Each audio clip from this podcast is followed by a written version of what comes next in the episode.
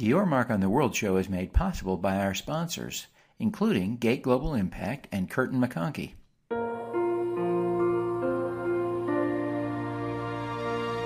Welcome to Your Mark on the World, bringing you another changemaker with champion of social good, Devin D. Thorpe.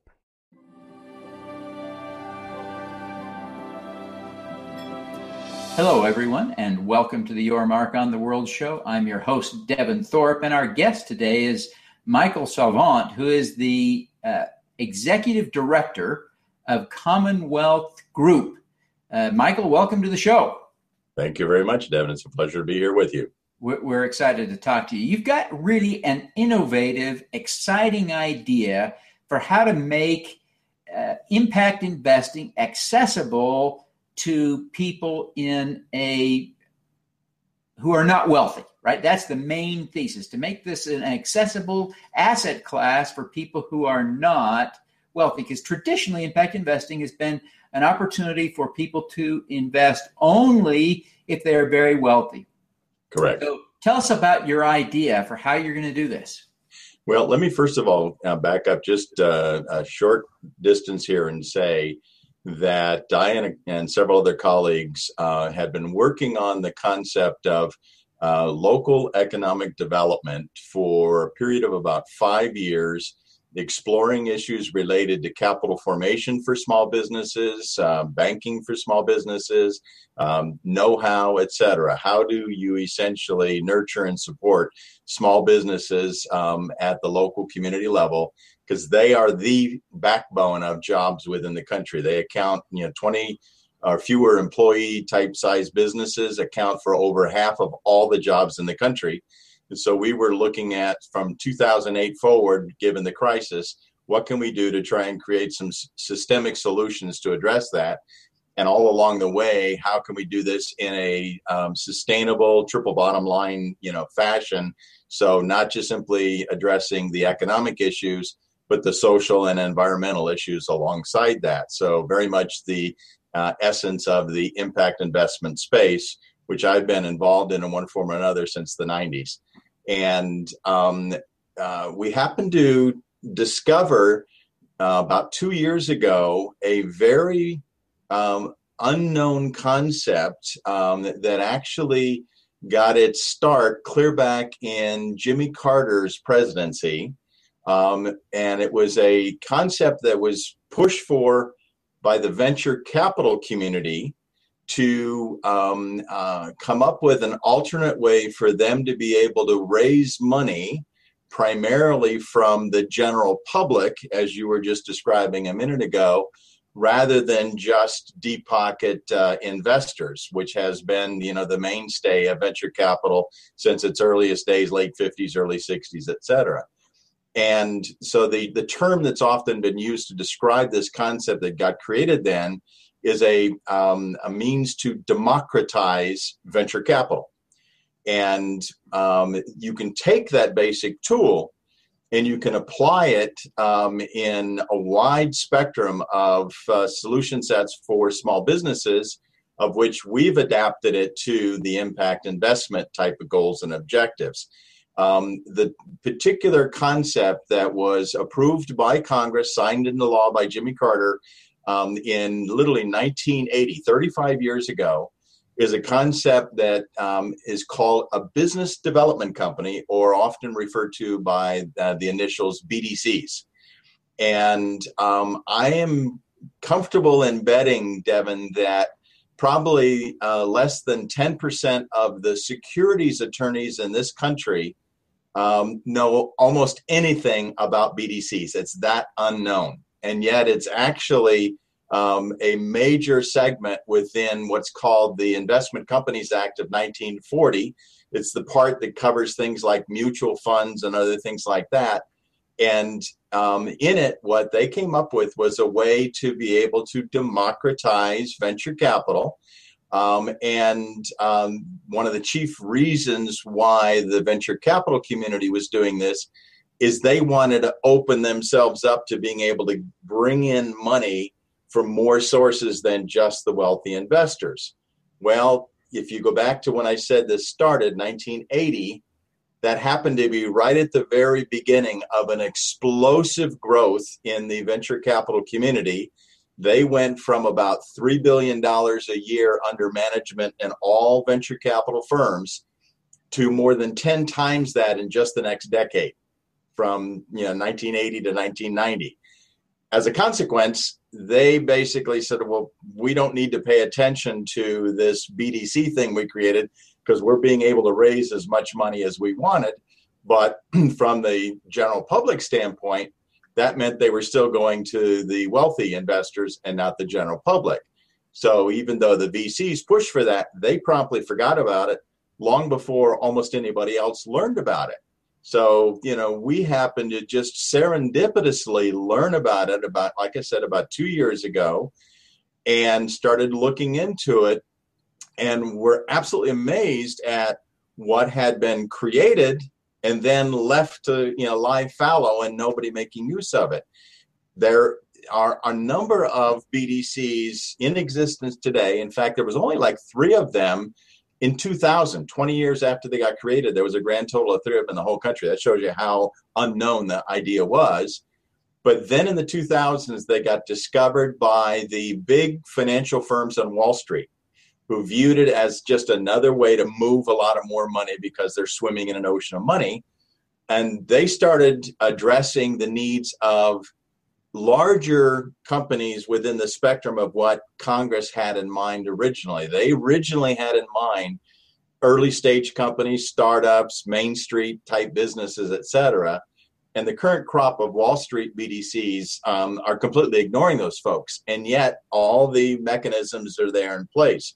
So we spent the past two years um, adapting those concepts, building a, a structure to be able to apply those um, long existing concepts and laws, which, by the way, I would characterize the original legislation for those who are familiar with job, the Jobs Act and crowdfunding is really the true first Jobs uh, Act in the country um, that uh, had elements about it that actually are vastly superior than the one that got passed under the Obama administration. Um, where we are today is actually with the two of them, they give us a much more complete set of tools to be able to work with to address the very community you're saying. And for the listeners who are not familiar with it, we had a watershed moment um, just last Friday where after three plus years okay. of okay Michael, let's stay on topic here, okay? Yes, right. We're, we're talking about your BDC model. So, so you've come up with an idea to use BDCs for impact investing. Yes. Tell us about your model. Let's not get off on crowdfunding. Okay. Well, the, the, the key is that uh, let's start first of all by understanding what a BDC is according to that original legislation. Essentially, that um, uh, what the legislation enabled is being able to set up a corporation that could become a public company, just like any other company listed on Wall Street, which means that you, I, and anybody else can buy shares in the IPO or after they are trading on the stock market, we can buy them. So that's that's the key part of it that creates the ability. Right. So what are you doing at Commonwealth Capital? What's your plan? Okay, so what we've done is we've said, all right, that concept is applicable across the board, and we want to push and promote the idea of using BDCs to address the needs at Main Street and especially with impact investing objectives. Right, right, so right. We, so what are you going to do? so we created our own BDC, Commonwealth Group, uh, the management company formed our own BDC, and in particular, we formed it as the first BDC in the country that is also a benefit corporation. So, starting to demonstrate the impact investment objectives. And we are going to require all of the companies that we support under that to either be benefit corporations themselves or, um, at minimum, they all have to be B Lab certified corporations. Fantastic. So, so, you've got the you've got the entity set up. So so have you raised any money yet for the? We're, uh, just, we're just now starting to release the whole concept, and we're starting to work with investors to raise our initial seed funding.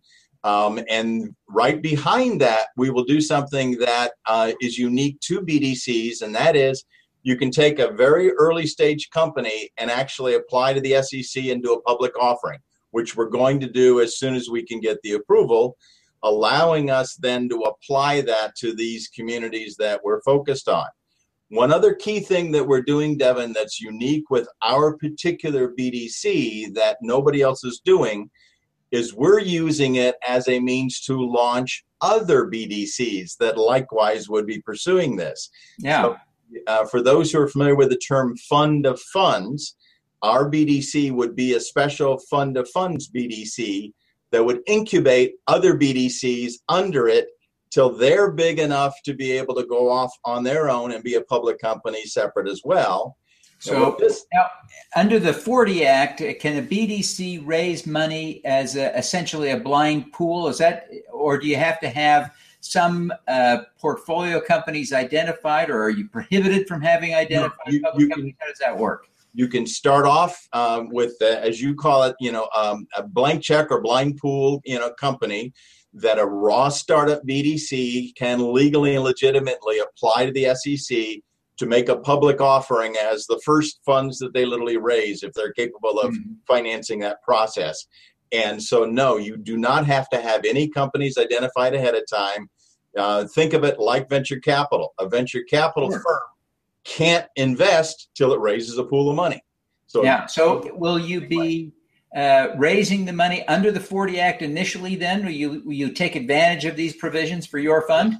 Yes, we will. So we will be applying to do a, a public offering under the 40 Act that we will then take and divide it up, up among these smaller funds to help people to be able to start neighborhood funds or funds that are focused on renewable energy.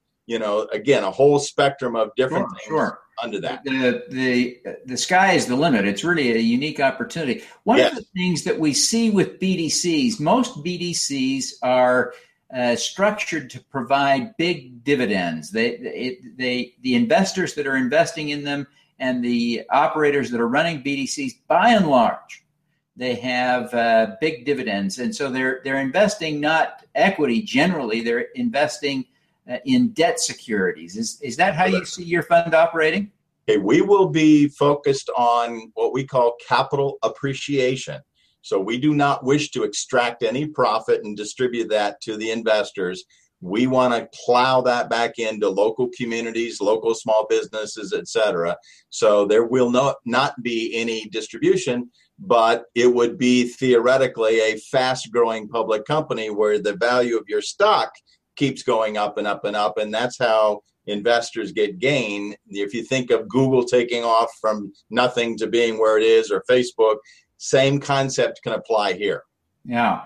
Yeah, so you'd you'd have a portfolio of these uh, social entrepreneurial social enterprises in in your fund, and then uh, they would increase in value, and that would increase the value of the fund. That's uh, right. Uh, you know kind of the it's a, a startup version of a very traditional uh, growth fund, municipal, uh, you know, mutual yes. fund kind of thing, yeah. right? Focused on small business rather than public businesses. Right, right. One other key thing about Commonwealth Capital, which is the name of this BDC that we created, that I said is a public, ben- I mean, as a benefit corporation in the state of California is where we formed it. By applying for doing an IPO, then we become a public company as of today, there are no public benefit corporations in existence. And so this could very well be the first public benefit corp, along with being the first benefit corp BDC in the country. Yeah, yeah, these are exciting milestones. Well, uh, Michael, I want to thank you for for explaining this exciting new concept to us. Before before we go, I want to just touch a couple of personal things to get some insight into you as an entrepreneur, as a and one who is so socially minded. So, uh, it, first, it, tell us who you look up to. Who's your role model? I would say the the mentor who was in fact a mentor to me that I consider to be one of the most, most remarkable businessmen who also is just a, an incredible human being, very spiritual human being, is a professor out of Harvard by the name of Clayton Christensen. And Clayton Christensen, um, uh, given where you live in, in the Utah area, I'm sure that you're well aware of him. And uh, in fact, uh, I was just reading today that um, he's been voted by many of the top business leaders out there as probably the top management guru in the country. And uh, so, um, you know, I um, uh, learned from the feet of the master, you might say, here in terms of his business concepts, which we've applied in the development of our whole system. Yeah. And just as a human being, um, just I, I just can't think more highly of somebody than I do of Clayton Christensen.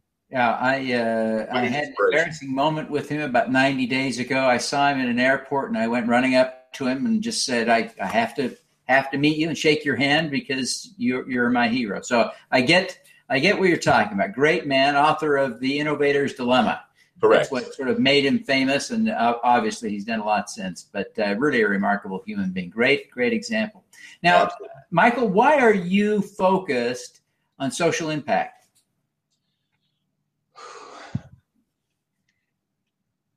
It comes from the heart, Devin. That um, as long as I can remember as a businessman, that you know the uh, issues of um, serving humanity ha- has been something deep to me, which is why I was saying about uh, Clay that I know that's something that drives him deeply as well. And um, that for me, um, when I discovered business in college, that uh, I fell in love with, and I said, okay, that's my area of service and uh, so that uh, to be able to apply that. So I was one of the first entrepreneurs in Silicon Valley that was advocating sustainability and triple bottom line back in the 90s before folks you know even had an idea what it was and was writing about it then etc yeah. so it's uh, you know I, I, can't say where it comes from the heart i mean where does it come from your heart to be so you know driven to, to go down this direction it's just it's there yeah, I hear that. I hear that. Well, Michael, one last question. How can, you know, from your experience, you've been doing this a while, you've had some incredible impact. How do we have more impact? I want to ask you for an impact hack, something that we can replicate that you do. Well, if some, I, I can't necessarily address other fields because I'm, you know, just so enveloped with the, the business world as my my passion space but um, I, you know, you asked me that question in an email, and I reflected on it, and um, that what I found for me is that um, there was sort of a two-pronged element that comes forward for me that I would use as a suggestion to others, and that is that I found that the um, uh, things that I wanted to try and do resulted from my focusing on trying to ask the right question. What is the problem that I'm trying to solve? And by focusing on that, I found that answers came forward and, you know, presented themselves. And that became particularly potent when I said, and how can I do this so Devin and I or anybody else can have a equally win-win situation? That always asking, how can I structure this so that um, I'm doing it so I could be on both sides of the table and be just as happy in, in being on the other side of the, the transaction. And I use those two elements to drive what I've done in my business. And that's what I would encourage others. If you ask the question, how can I um, put something together that is of benefit to you know my colleague sitting across the table from me and me equally that's that's the key that i found Fantastic. Well, Michael, thank you very much for taking the time to be with us today. We appreciate your uh, your insights. We're excited about your your BDC concept and wish you luck with that. Before you go, tell people how they can engage with you and learn more about what you're doing. Well, um, I believe uh, on the web on the uh, screen there should be my uh, website, which is CommonwealthGroup.net. That's our consulting firm that has formed Commonwealth Capital, and we'll be providing information about Commonwealth Capital from that site shortly. It's also, if you go to the contact page, you can get a hold of me or go to my LinkedIn page and you can reach me, uh, reach out to me that way as well. Fantastic. Well, Michael, thank you very much for taking the time to be with us. We, we wish you success with your BDC plan. Thank you. And I want to congratulate you on the wonderful work you do, Devin. It's just, Oh. you know, it's wonderful to deal with people like you in this world. Thank you for your effort, too. Well, thank you. You're very kind. Now, let's do some good. Absolutely. Let's go. Thank you. At the intersection of financial services and social media, Gate Global Impact, GGI, uses new market infrastructure to facilitate investments in organizations that deliver a societal, environmental, and or a cause-related benefit in addition to a financial return. Regardless of company size or business challenge, clients count on Kirton McConkie to solve problems, help realize opportunities, and provide high caliber legal and business thinking without breaking their legal budgets.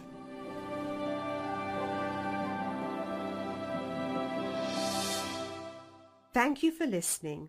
This podcast was recorded via Google Hangouts on Air and is available at youtube.com forward slash Devinthorpe. Subscribe to this podcast on Stitcher or iTunes by searching for Your Mark on the World. Every weekday, Devin hosts a CEO, celebrity, entrepreneur, or other changemaker here on the Your Mark on the World show to inspire and prepare you to make your mark. Devin is a champion of social good, writing about, advocating for, and advising people who are doing good.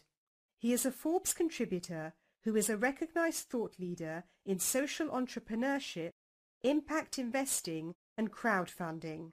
To book Devin as a speaker, visit devinthorpe.com. Learn more about Devin's work at yourmarkontheworld.com.